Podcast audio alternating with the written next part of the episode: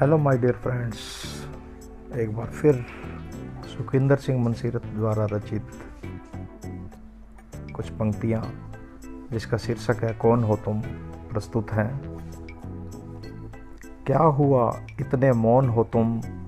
दुनियादारी से गौण हो तुम? बता रहा मुखड़े का उड़ा रंग, खुद से पूछ रहे कौन हो तुम? मध्यम सी चिंता की लकीरें बद पड़े से षटकोण हो तुम। तेरा अकेलापन है दर्शाए खतरे से भरा जौन हो तुम।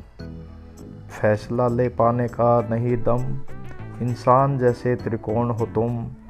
मन से रत्ना समझ पाया, सोच से विषम कौन हो तुम। सोच से विषम कौन हो तुम। धन्यवाद।